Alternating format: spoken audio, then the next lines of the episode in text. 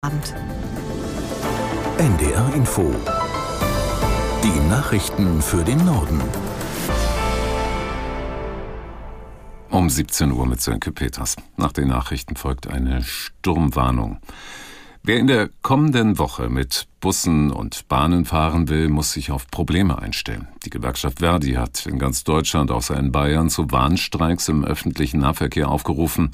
Christiane Rüther aus der NDR Nachrichtenredaktion fasst zusammen, was geplant ist. Bislang ist bekannt, dass die Aktionen über die ganze Woche regional verteilt stattfinden werden.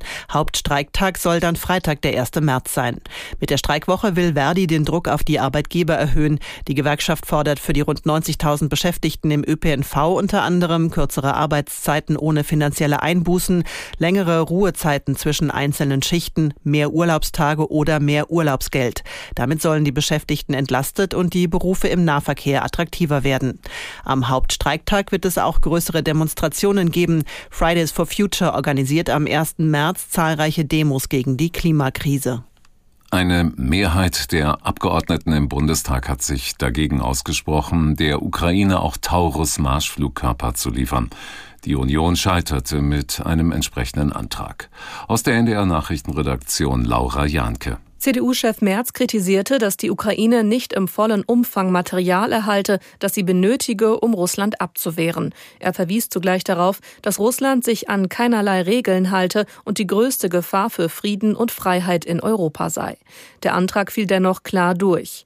Ein eigener Antrag der Ampelfraktionen wurde vom Bundestag angenommen. Auch darin wird die Bundesregierung aufgefordert, zusätzliche weitreichende Waffensysteme zu liefern. Taurus wird hier aber nicht genannt. Auch Verteidigungsminister Pistorius äußerte sich dazu nicht in seiner Rede, auch nicht auf Nachfrage aus dem Plenum. Die russische Armee rückt am mittleren Frontabschnitt in der Ukraine weiter vor.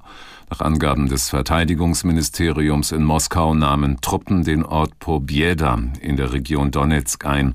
Die Streitkräfte hätten auch in benachbarten Orten ihre Stellungen verbessert. Ukrainische Militärblogger bestätigten die russischen Geländegewinne. Die ukrainische Armee steht wegen eines Mangels an Soldaten und Material massiv unter Druck. Russische Truppen hatten erst vor kurzem die stark befestigte Industriestadt Avdiivka erobert. Angesichts der konjunkturellen Lage in Deutschland hat die Opposition Wirtschaftsminister Habeck Versagen vorgeworfen. CSU-Landesgruppenchef Dobrindt sagte nach einer Regierungserklärung des grünen Politikers im Bundestag, Habeck trage einen großen Teil der Verantwortung. Aus der NDR Nachrichtenredaktion Martin Seiler.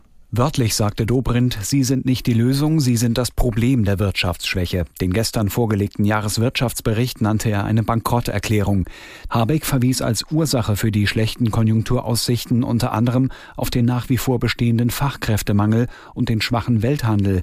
Die Union rief er zu einem Ende der Blockade beim Wachstumspaket auf. Dobrindt entgegnete, es handele sich nicht um eine weltweite oder europäische Rezession, sondern eine deutsche. Alle Nachbarländer hätten die gleichen Krisen, aber ein größeres Wachstum, so der CSU-Politiker.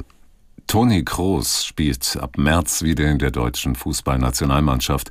Das hat der 34-jährige Mittelfeldspieler von Real Madrid auf Instagram angekündigt. Aus Köln Holger Dahl. Weiter erklärte Kroos, er sei sich sicher, dass mit der Mannschaft bei der Europameisterschaft viel mehr möglich ist, als die meisten gerade glauben.